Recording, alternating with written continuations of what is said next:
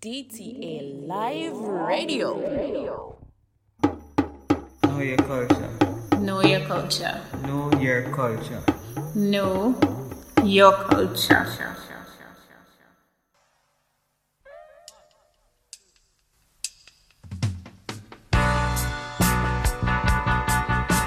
This is DJ Afifa, and you're listening to Don't Forget Your Culture on DTA Live Radio.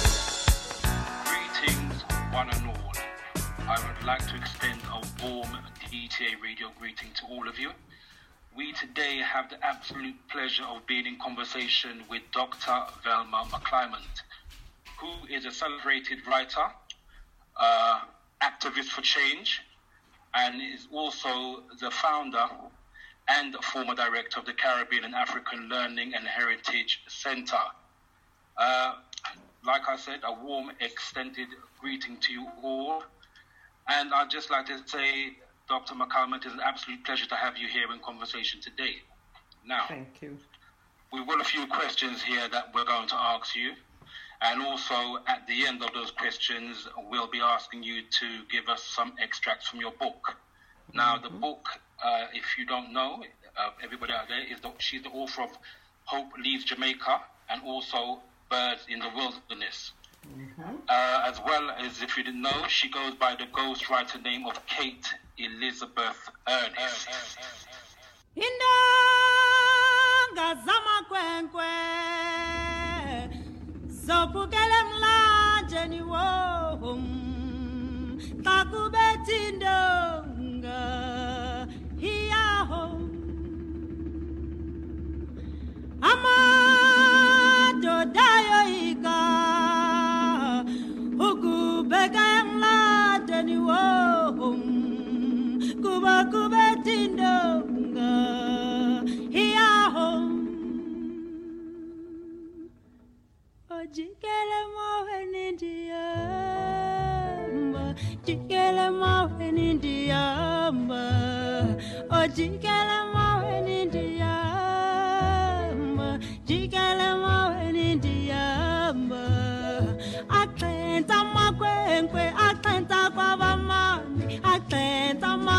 amakhwenkwe axhentsele emgodini axhentsa amakhwenkwe axhentsa kwabamani axhentsa amakhwenkwe axhentsele emgodini ojikele maweni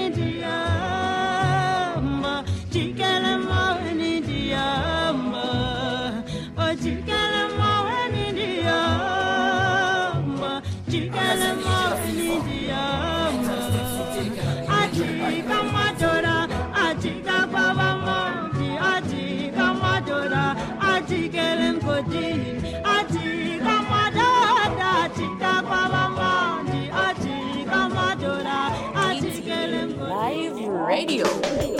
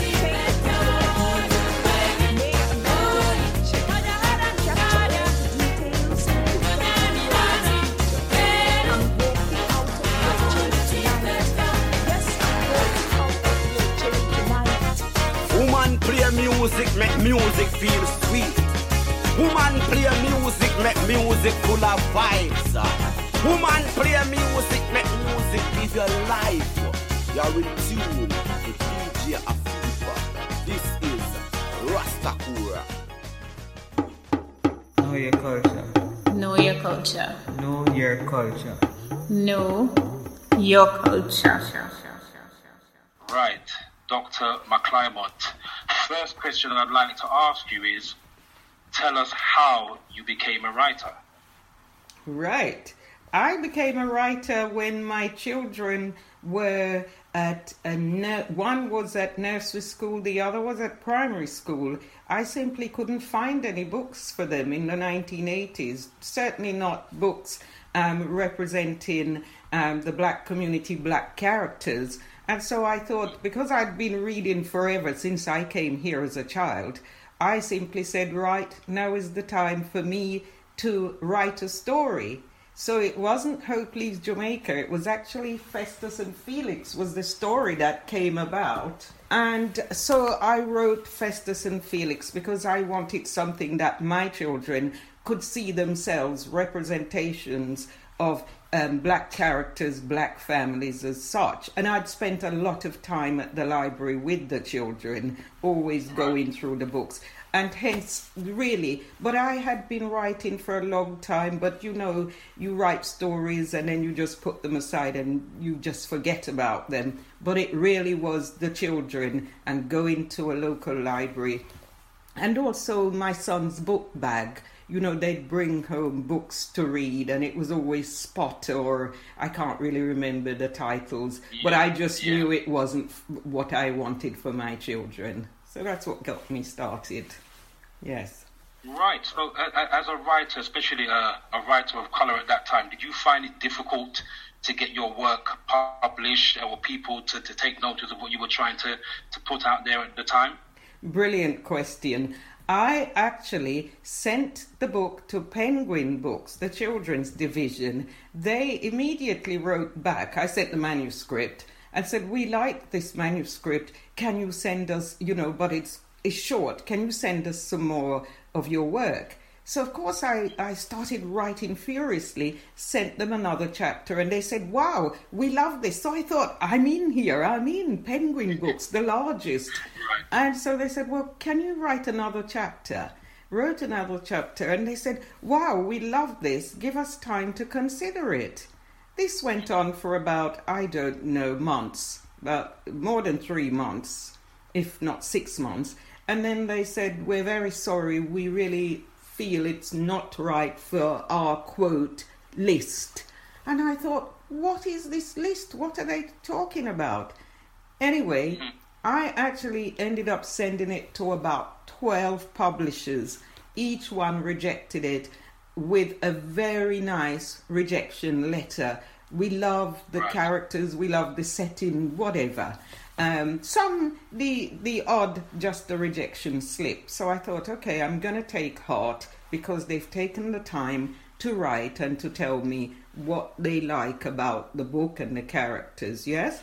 So I just kept on sending it out. But each time I got back a rejection, I would look at what they said, you know, or, or just the write up and try and improve. Eventually, it landed at what was then Methuen Children's Books.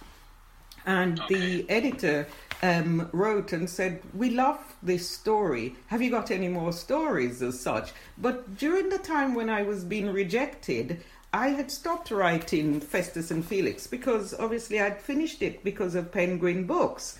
And so Right. I was writing Hope Leaves Jamaica. So they said, Wow, we love Festus and Felix, but can we see something else of your writing? So I sent Hope along, and they said, Wow, we love this one. It's not that we don't like Festus and Felix, because the boys are older, but we love Hope Leaves Jamaica.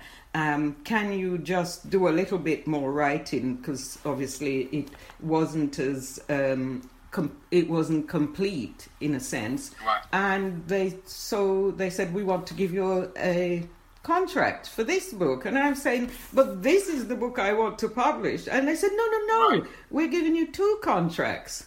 You see? So they said, We're going to give you a, a two book contract. So we want you to publish the Hope first, and then we will come back to Festus and Felix. Daylight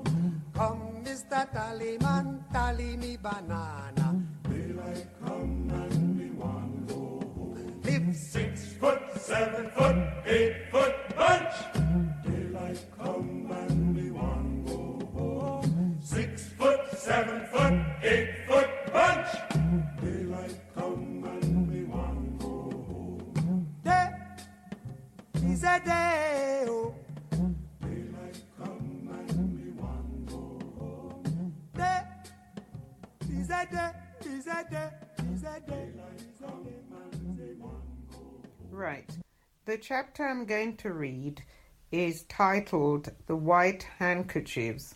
Before I do so, I just want to say quickly the 1950s and the early 60s were a time of upheaval for families in the Caribbean. Lack of work and limited opportunity forced many people to leave the islands to seek a better break in England, um, Canada, and America. So, this story tells um, of a family coming to England for that better break. I begin with um, the children, three children Hope, the main character, her siblings Ruth and Joshua, and their father. They're in Kingston and they're going to travel to the countryside in St. Anne, um, where the children are going to live with their grandparents. The white handkerchiefs. Where is mother? I asked. We were standing by the Chevrolet outside our house, which was all boarded up. Father settled us into the car and said, Your mother is in the country.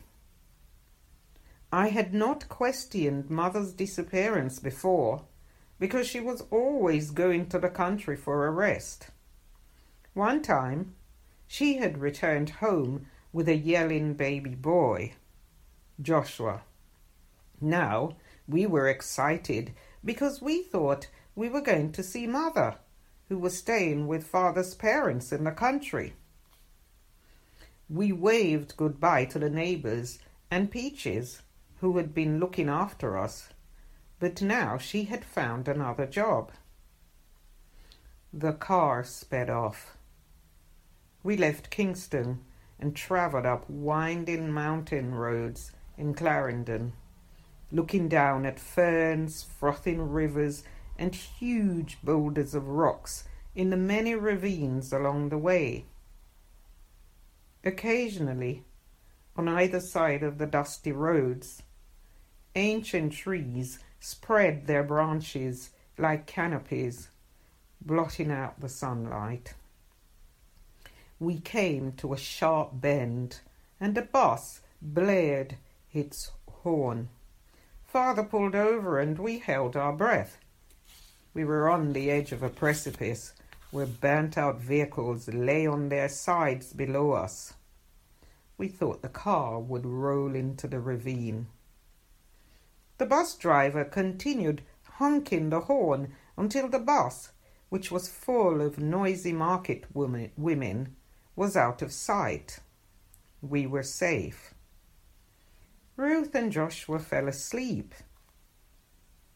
Father slowed down and wiped his face with a white handkerchief.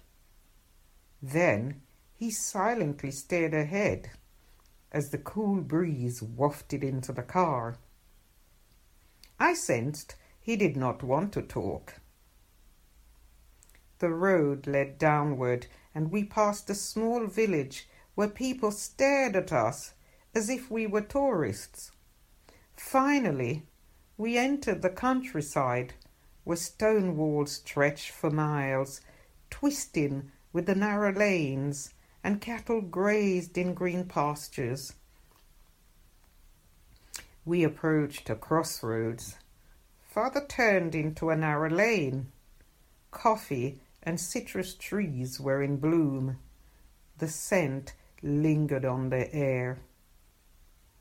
We stopped outside a small cottage with a veranda to the front.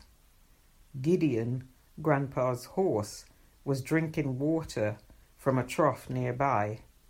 This was where our grandparents lived, in St. Anne. Grandma Rhoda was of medium height. She had tiny warts at the corners of her eyes, and her hair was hidden under a red headscarf. She enjoyed singing gospel songs and would break into a sing song at odd times, turning each song into a medley. Then she would encourage us all to join in.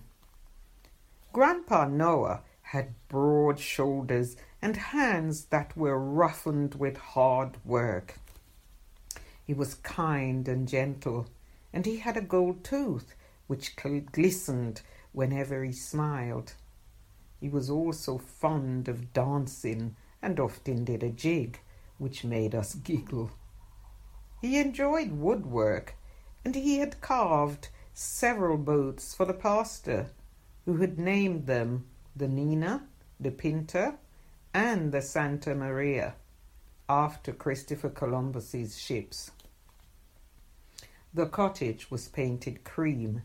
It sat on its whitewashed foundation where a cellar door was exposed to one side. It had jalousie windows and steps leading up to the veranda, where red speckled tiles were always cool to the touch. Two rocking chairs sat there. Grandma and Grandpa spent most evenings relaxing in their chairs and watched passers by. Children, father said. It seems you've all been struck dumb. Mind your manners. Go and greet your grandparents. Ruth and Joshua had been staring at a small black lizard, a polly lizard, sunning itself on the side of the veranda. We snapped from our trance and climbed the steps of the veranda to greet our grandparents. We were so pleased to see them that we did not realize that mother was not sitting with them. Children, our grandparents said, you've just arrived in time for lunch. You must be hot and thirsty. After lunch, father talked about the presents he was going to buy us for Christmas. A harmonica for Joshua, a mirror for Ruth, and a big doll for me. He passed three handkerchiefs to Ruth, who loved pleating them. After she had finished pleating them, she always placed two in his shirt pockets and the other in the back pocket of his trousers. Children, father said, be good for your grandparents. He kissed Grandma. She squeezed his hand. Then he shook hands with Grandpa, who patted him on the back. Father had eaten a big meal, which seemed strange because he had picking at his food for days. He said he was off to buy candy, which made me think he was definitely acting strange. He never allowed us to eat sweets, not even on special days, and there was nothing special about today. He kissed us and hugged us, rocking us from side to side. Then he drove off tooting the horn along the lane. I was worried because I suddenly realized that father was dressed as if he was going to church, though it was a Wednesday afternoon. He never wore a dark suit and a felt hat on Wednesdays. There was something about father's behavior that troubled me deeply. Nevertheless, I brushed aside my fears and joined the others chasing after the car. Father, father, are you going to collect mother? We shouted. We thought mother had gone to see her old friend, the postmistress. She always visited the post office whenever she was in the country. Mother was an orphan and an outsider. She had come to the village to work at the post office. She had sold father some stamps, and they were married a year later. Kerchief, kerchief! Joshua pointed at Ruth's right hand. Kerchief! He's gone off without them, Ruth said in disbelief. Father, father, father! she shouted, waving the white handkerchiefs frantically. Father, father! But father had picked up speed, and our voices were inaudible as the car tires crunched on gravel, leaving a cloud of dust behind. We children came to a halt panting. The dust blinded us and the car disappeared. We felt cheated because we had always chased after the car whenever father left us in the country. He would stop and lean out of the window and say, Children, I shan't be long. Be good for your grandparents. Ruth sniffed the crisp handkerchiefs. The pleats were undone. She burst into tears. Why didn't father stop? He knows we always chase after him. Joshua began to cough because of the dust. He held out his little hand to me. Ruth walked alongside. Something was wrong, but we still did not know what it was. I took Joshua's hand and tried to comfort him and Ruth. Oh well, we'll give them to father later. Perhaps mother will tell us the story of Hansel and Gretel tonight, Ruth said. We haven't heard it in ages. Where is mother? Joshua wailed. Where is mother? I'm tired and I want her to tuck me up in bed right now. I held his hand really tightly as we returned and slowly headed towards the cottage. I couldn't tell him what I now suspected that mother wouldn't be there when we got back. I was right. But Grandma and Grandpa were waiting with open arms to hug us, saying, Never mind, children. It won't be long before you see your parents again.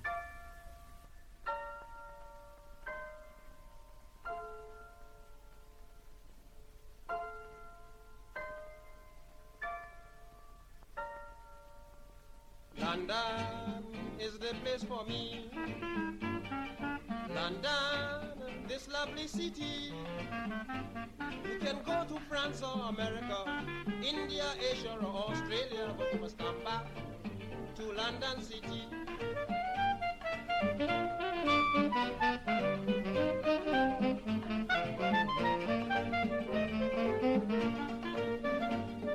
I would like to know what are your influences did you have back in Jamaica growing up? Wow, that no, that's a brilliant question. I say this because as a child, um, in the 1960s, um, before the education system changed in Jamaica, it was very much a British education modeled on that.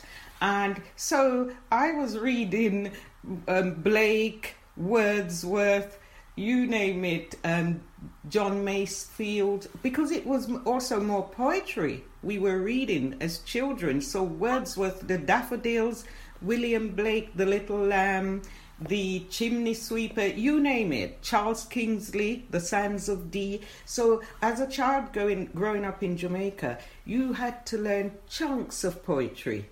So it wasn't um, fiction as such, it was a lot of poetry, but it was all, when I came here, I suddenly discovered I knew all these poets from back home. But one thing that really inspired me, or one person, but I didn't know he was black, was Claude McKay, my absolute favorite writer. And it's too far up for, to get up, but I am going to because I can see it. Uh, and where, where, where does he hail from?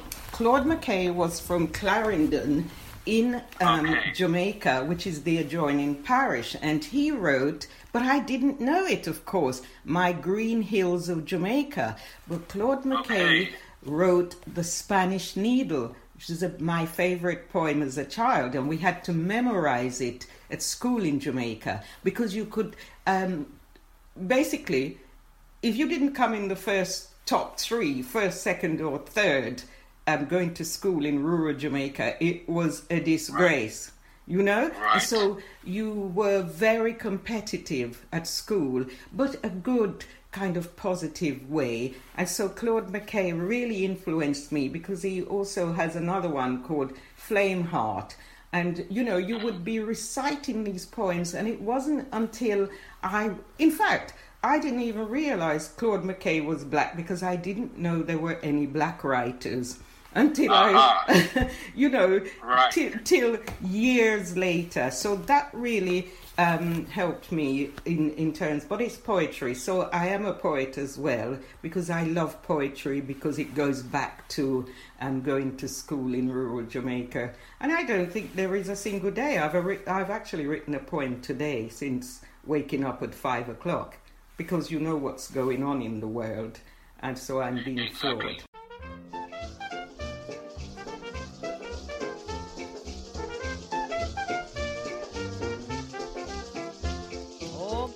Yaki go a Linstead market, not a what he would sell.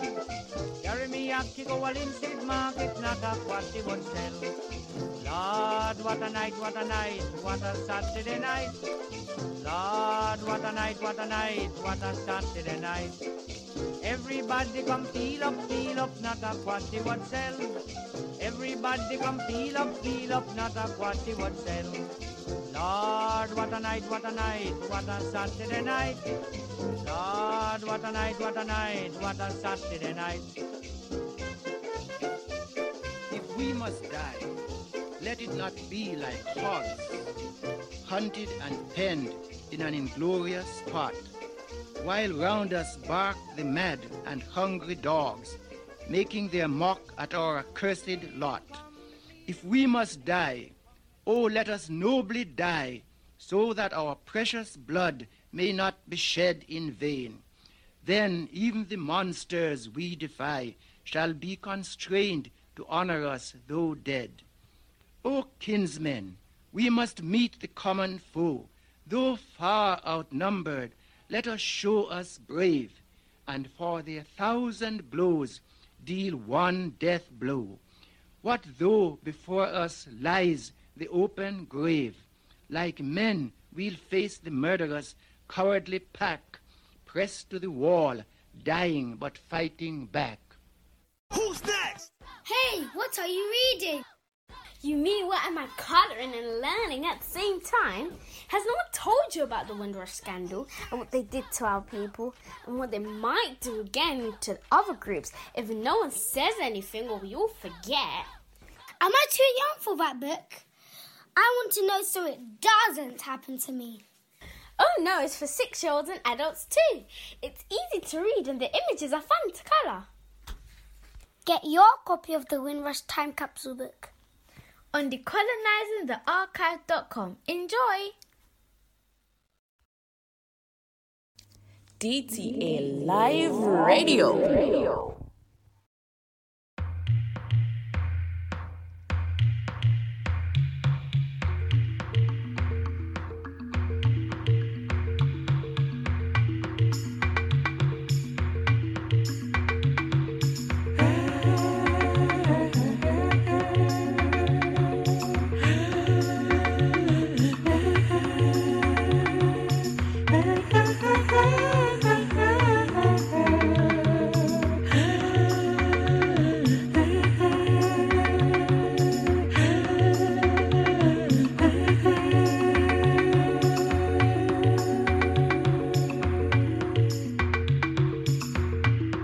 Into the world, my child.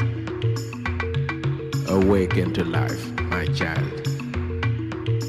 Life is good, you will see. Come into the world, my child.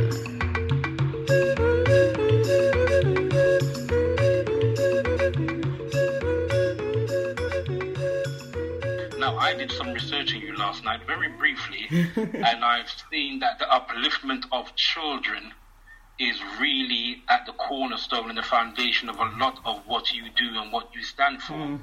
So, with that being said, I, I'm going to ask you why write a book focused on the experience of children? Because um, I came here, obviously, I'm, as you mentioned earlier on, I'm a Windrush child. I started writing because I wanted to write something for my children. So it stands to reason that I would write a children's book because I wanted my children to see themselves and to to read. But obviously, for my own self, um, coming here in the 1960s, it also meant that um, the story that I wanted to tell and the story that came out of me, that is the way to say it, was a mm-hmm. children's story. And dare I say also semi, it is not autobiographical, semi autobiographical. So, but I think it stands to reason from what I told you that I would begin by writing about the experience of children. I am also passionate about reading and the importance of children reading and also fulfilling their potential as such. And another thing to mention, I've just thought about it, is that I have worked in schools and libraries all over this country, in Scotland, in uh, Cardiff, in um, you name it. And I've been Right. there, and also in Jamaica, but mainly I've been to Claude McKay High School in Clarendon and in Jamaica. But what I've noticed here is that black children, especially, um, attention span, as we all know, for adults is about 45 minutes, and for children, it's obviously shorter. So, black children often would be sent out of the classroom, and I would then have to say, no, no, I want them sitting by my side on the floor, or I would sit on the floor with them. So I've always been concerned about children and education and the importance of uplifting children and giving them positive images as such. Yeah? I hope that answers it.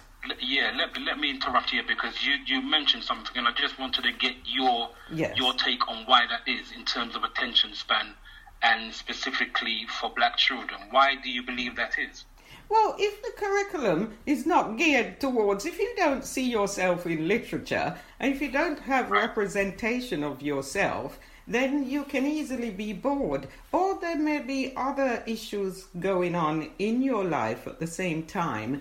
But I also feel um, that black children in schools and in life in general are not treated in the same way as other children because I have been into many classrooms, I won't name any schools, and what you'll find that a black child is fidgeting and is told off immediately and might be sent out of the classroom for the whole lesson, which means that me being there, they have missed having a black writer, whereas another child um, a white child, shall we say, and not even white. I've seen it with Asian children as well. An But- Asian, right? Yes, they fidget and that, and they're told to sit still and you know and pay attention, but they're not sent out the classroom. So there have been many occasions where teachers have not welcomed my intervention because as long as it's a black child, I am saying, no, no, no, that child is sitting. And even if the child is fidgeting, I'm going to be saying,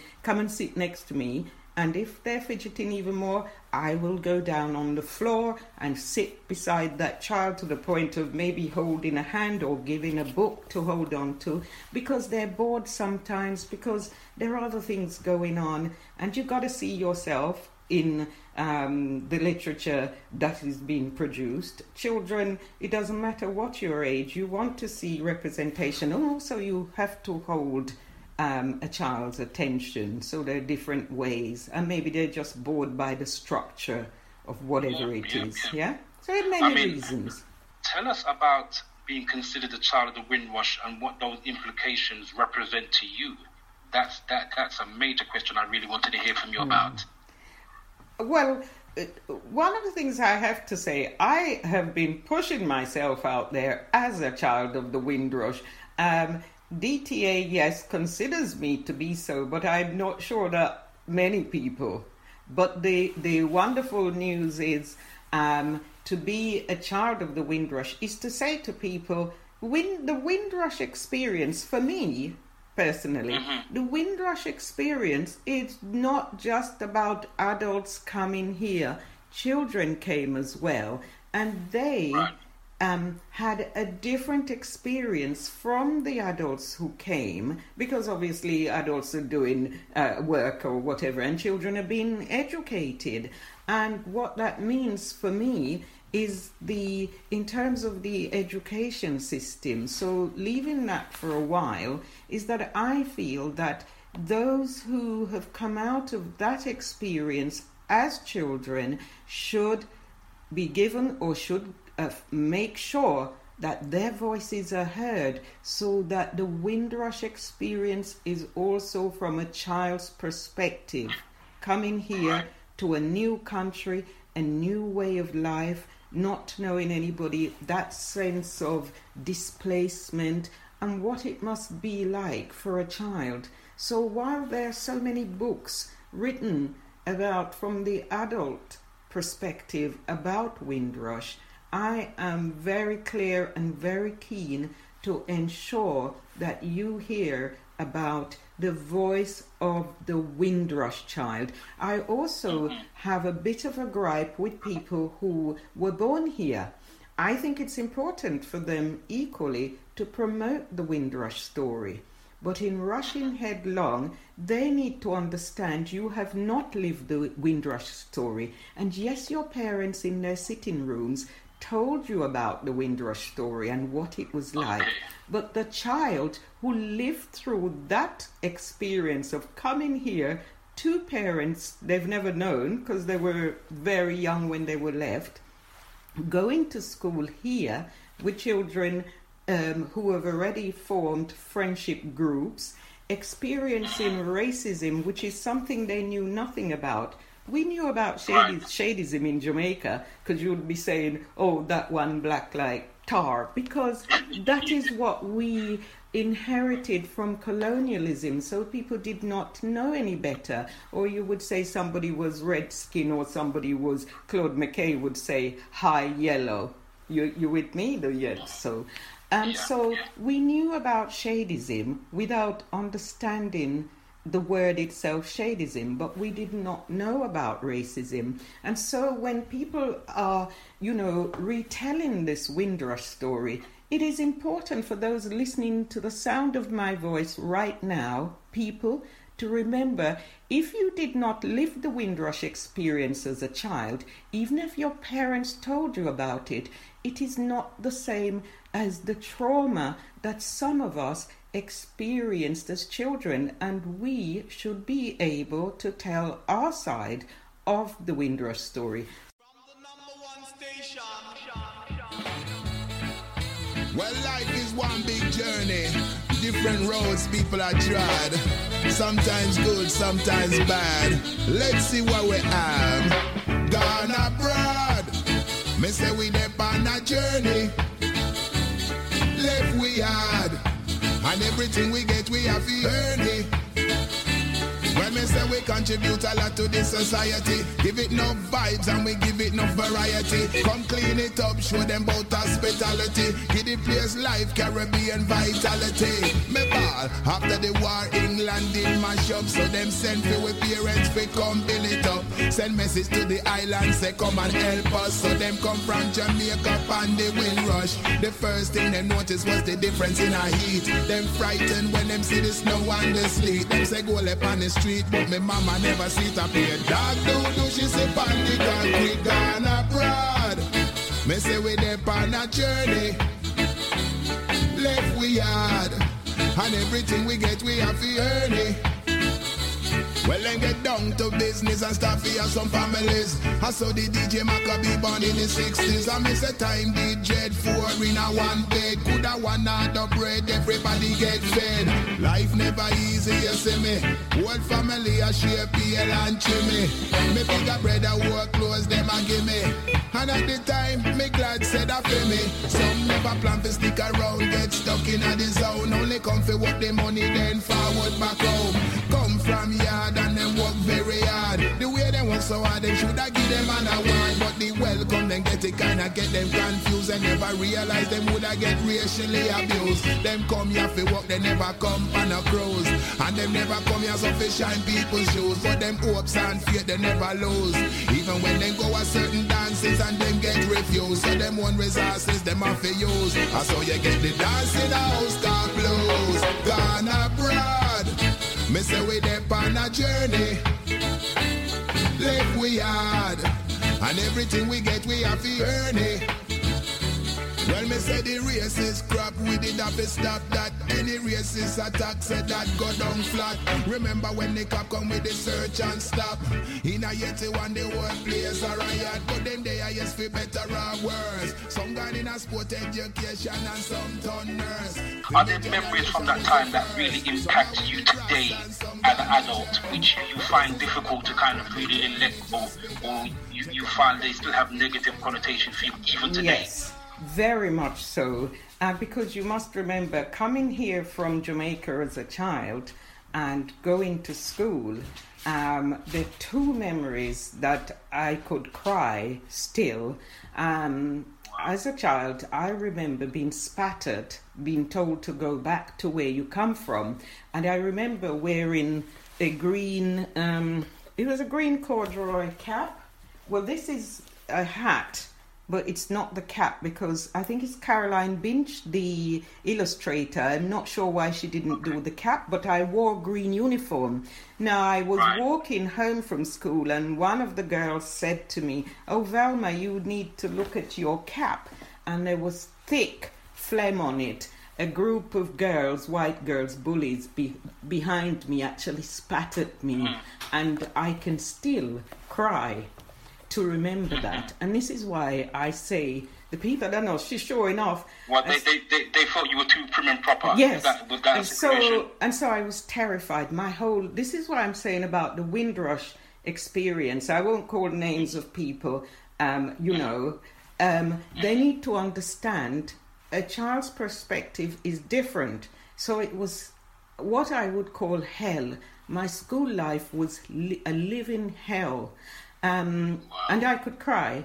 So, as, as a shy, retiring type as you were, Yes. what what strategies did you employ to deal with this kind of social negative life you were living? How, how, how did you, Um, what did you what happened was that uh, basically I discovered because obviously I grew up in rural Jamaica, so we didn't know anything about TV. So I discovered television, and I discovered that between the library on Lavender Hill, where lots of people didn't go, and you certainly didn't see, I don't really remember seeing black children, or even if they were there, because I always walked around with my head down. You got used to walking around with your head down so people wouldn't pick on you.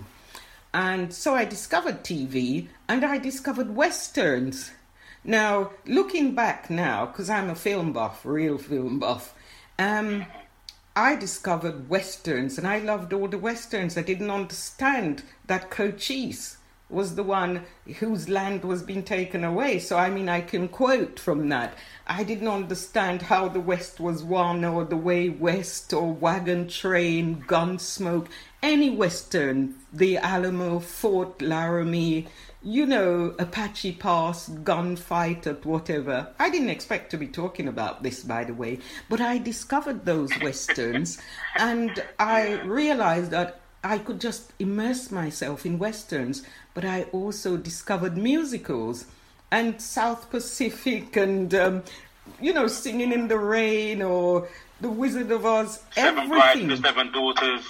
Oh, Seven brides, seven, yes, seven brides. Howard, yeah. Howard Keel, Oklahoma, Yeah. you name it. Yeah, I yeah. discovered not only that, I discovered westerns, I discovered musicals, but most of all, I discovered historical films like Oliver Twist and all the things, the Scarlet Pimpernel, you name it. Um, a Man for All Seasons. I think that um, any epic film, The Ten Commandments, Ben Hur, I discovered all of those things and suddenly realized, but I didn't realize all of that was actually literature still. Uh, so I discovered all of these things, and so my time was actually spent watching a lot of TV or going to the library. But equally at school, we had a library, and the nuns would say, um, every book you read, you have to do a book review. And so I, I literally used to be forever writing, but I also discovered comics. So I was reading Tammy, Bunty, Jackie, and within those comics, you could get, um, uh, you know, pen pals. So I discovered pen pals, and I was always writing letters to pen pals in Canada, Hong Kong, think New Zealand. And um, so this is what happened, but you also could collect stamps. So I had this hobby of, you know, rushed off every Saturday morning. You'd buy your comic and there'd be like a little sachet or whatever you call it with stamps in it, magnifying mm. glass and your tweezers. And so, in a stamp collecting book. So my time, but I didn't realize it was all educational. My time was spent in the Well, library. yeah. Yeah, stamp collecting And, or and, watching. and, and yeah. and that is really, really, really at the, at the heart of why you are the person you are. Because I feel like the, the medium of writing and communicating through word or through poetry, through books, is really Yes. what what brought you through, and, and, and it's kind of stayed with you all these years as well. Yes, yes, because throughout my life, I, as I said, when I was at school, so we can jump to that. When I was at school, um, and my father in the Daily Mail, I saw the Bank of England applied. I didn't even think. But the, the beauty of that is because I'd been to convent school, and you had this school where some children were picked up in chauffeur driven cars as well. By facing the dog's home, it's now Newton Prep. And so you carried yourself a certain way because that's just how it, it really was. The nuns ironed out your Jamaican patois, your skirt, the hem was measured from your socks to see your everything was buttoned up and your collar and your tie. Do you see what I mean? So when I went to the Bank of England for an interview, I wasn't thinking, oh, I'm black, I'm not going to get in. Now I think I'm black, uh, this, you know. But then I didn't think that way. You, you with Yeah. me? I just Yeah. went for the sake. I was in the sixth form. And I went to the Bank of England for an interview, walked into this place, and a friend came with me from school. She was shy, but she was born here, so not as shy as myself and walked into the Bank of England and taken up into wherever for this interview, aptitude test, all these different things. But I tell you what, I got a phone call at home and they said, Oh, this is the Bank of England. You've been for an interview or first, and we want to know. It, and it says you go to Notre Dame. That's the name of my school, Notre Dame Roman Catholic High School. And I, I said, know, I yes. know it well. I know it well. There I you know it well. I go. know, I know a lot. I know a lot of girls because I used to go to Wandsworth Boys. Oh. So I know I know a lot of girls that used to go to that school. Yeah. Oh, Yeah. so now they said, because afterwards I noticed years later they were obviously changed and lots more uh, black girls were getting in. But where, when I went there and you went to St. Vincent de Paul Church, you didn't see a lot of black families. Anyway, they said, Is it the Notre Dame? I'm thinking, what do you mean the Notre Dame? Is there? I didn't realize there were other Notre Dames in Fulham and Sutton and all over the place. And I said, oh yes, yes, yes. And so come for an interview, and then off I went for this interview and aptitude test. And then I got a letter saying we'd like to offer you a job. Just so, if you can imagine, but you need to come for a medical. If you can imagine, I didn't tell a soul because I thought I can't tell anybody because you know the teachers at school also did not expect you to do well because you're not supposed to be able to be bright enough. So Eh. I didn't tell a soul until the Thursday. I'm leaving school tomorrow and I'm starting work on Monday. And my father hit the roof. He said, What? Banking? Banking is not a career. You need to be a lawyer, a doctor, a dentist, or somebody. What are you going to do when you leave there? And he went mad. But I went, and I've always said, Thank God for the Bank of England, because the Bank of England has a library in the basement. You know they have the vaults with the gold. Well, there is a library at the Bank of England, and for I worked there for 13 years, and for roughly 12 years, shall we say? Because if you're thinking about time off and holiday, for roughly 12 years, I found myself at that library, and I read four to six historical novels every month for 12 years or more. Not only that, at the Bank of England, I discovered slavery books.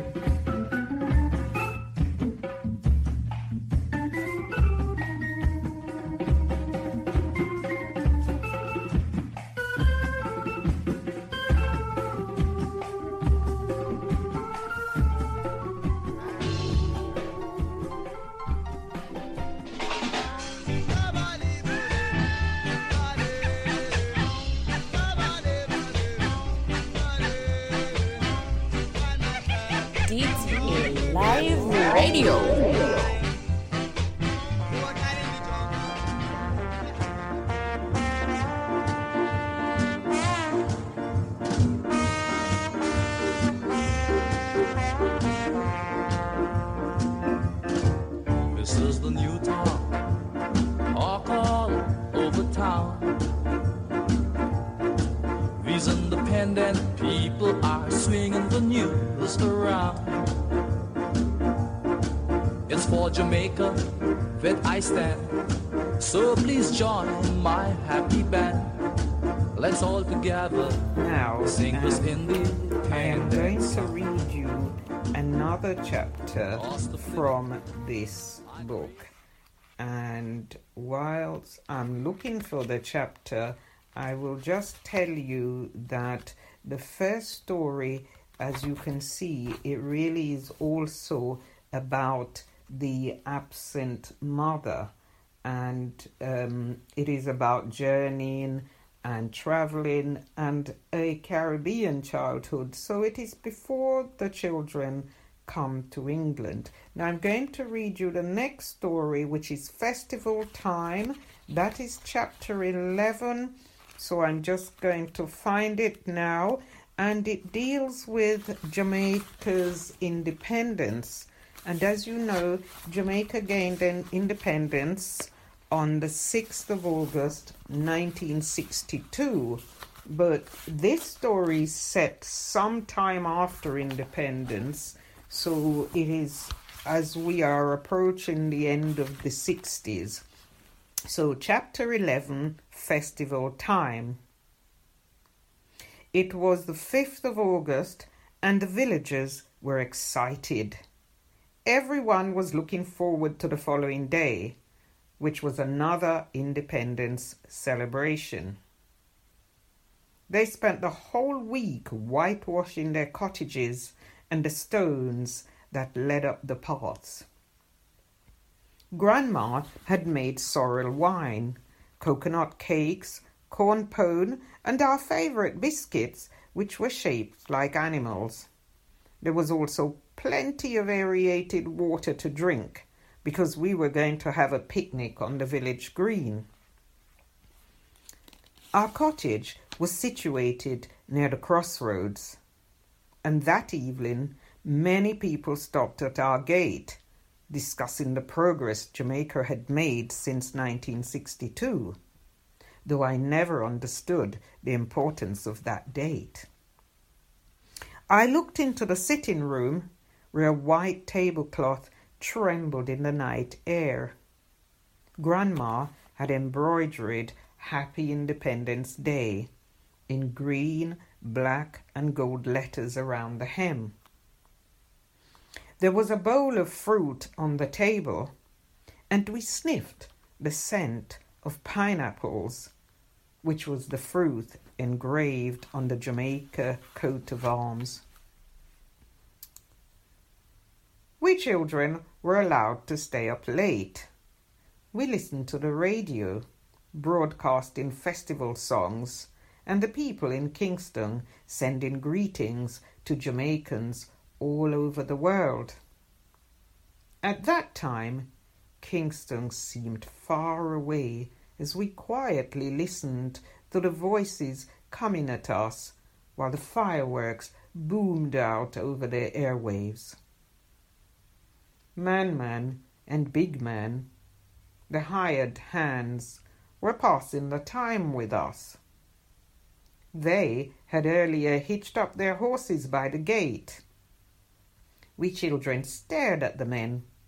They both wore gold watches and leather boots, which they had bought in America. I decided America was the richest country in the world and I hummed, I want to be in America. I hope the pastor isn't going to spend all day tomorrow singing gospel songs and a national anthem, Big Man said. Let's make sure he doesn't, Man Man agreed. Then he drawled, Jamaica is moving up in the world. Time we were getting in the groove. I thought he would burst into song any minute because he had such a musical sounding voice. Grandma and Grandpa shelled Jerusalem beans, and the beans fell into a large white enamel bowl, one after the other. Ping pong, ping pong, ping pong, while the people in Kingston continued sending messages over the radio. We children were on best behavior because we were so pleased to be staying up late. We remained silent and listened to the radio. Progress is coming to Jamaica, Man Man said. We are importing our goods and there's also tourism. The Americans flock here like those white gulls down by the corral. Yes, man, We'll soon be a rich nation. He caught a firefly and watched the insect crawling up his arm. When it had reached his shoulder, with its light flickering on and off, he rose and yawned, saying, What I hate about country life is the lack of electricity. But thank God we got a full moon tonight. We'd better get going. We've got big plans for tomorrow. The horses' hooves echoed along the road as the moon came up on the horizon. The village drunk, Tartar, arrived. He was a tall, yellow skinned man who reeked of rum. He wore a faded shirt and trousers held up with a piece of string. He chewed on his gum as he said good evening and pulled up a chair. Evelyn Tata. Grandma and Grandpa said at once, We don't often get the pleasure of your company. Me giving the rum bar a miss, Tata said, as though he was convincing himself. He addressed us, saying, Children, we're free of colonial rule. Now everybody should get drunk and celebrate the 6th of August in style, dancing and singing all the festival songs that come and gone since we become independent of the mother country. Yes, sirree, he hiccuped. I don't think the pastor would be pleased if he heard you saying that. Grandpa chuckled. You know how he feels about music and dancing. No doubt he'll be praising the Lord and calling down the angels tomorrow, Tata said, sighing. The country bus sounded its horn in the distance, getting louder and louder. The passengers, mainly higglers returning from the market in Kingston, sang the national song to the tune of I vow to thee, my country. The sound of Oh, green Isle of the Indies, Jamaica strong and free, came at us as the voices got nearer. Then they started at the beginning, singing, I pledge my heart forever to serve with humble pride. The moon hung in the sky like a bowl filled with water. Grandpa stared at it, saying, Every year the same thing happens. People sing and pray, but Jamaica is still poor. It seems we have a long way to go. Amen, Grandma said. Let us pray for the prosperity of our nation. No doubt we'll be doing a lot of that tomorrow, Tata said, rising.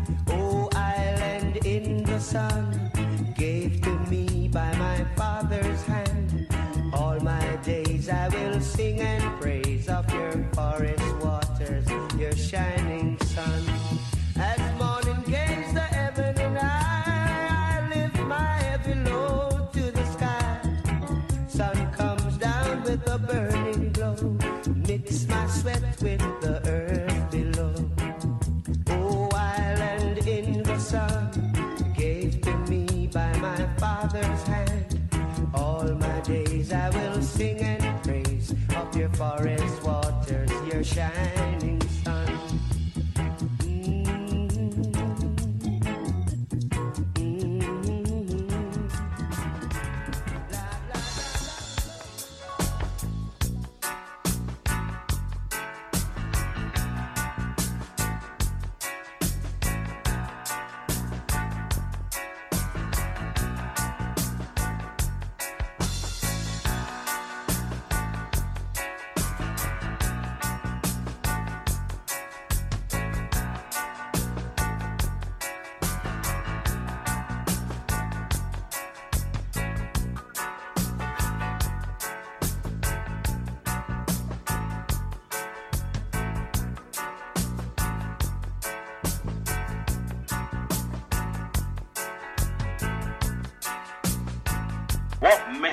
message you like to convey to not only your audience but the world in general? Um, at this moment in time, when we see what is happening, um, beginning also with the COVID and that black people are disproportionately affected by it, we have seen um, what is happening in America And we've seen that Black Lives Matter are here energizing our community. The message I want to get out to people stop pointing the finger at America.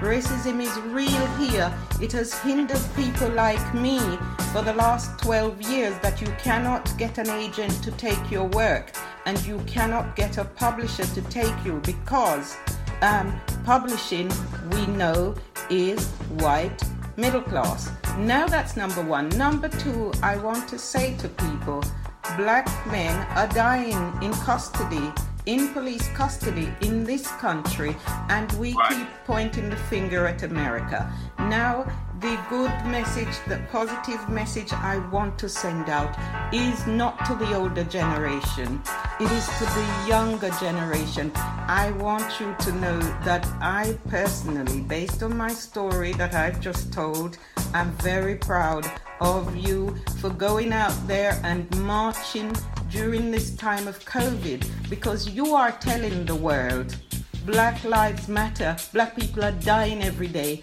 So if mm-hmm. COVID is even killing black people, we young people are dying every day and you're experiencing stop and search in a way that your white counterparts would never experience because you're being handcuffed while their hands are free to call legal aid.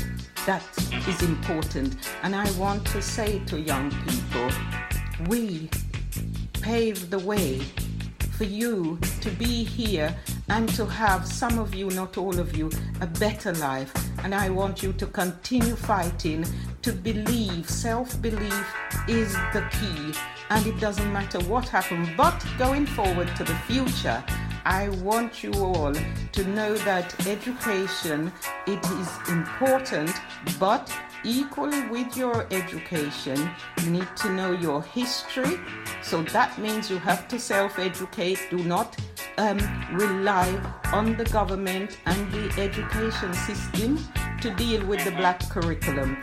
Educate yourselves, and the, the most important thing that you can do is ensure that the black pound stays in the black community which means you've got to become savvy and business minded because you must stop spending your money elsewhere. Spend it in the black community to create employment for yourselves, people.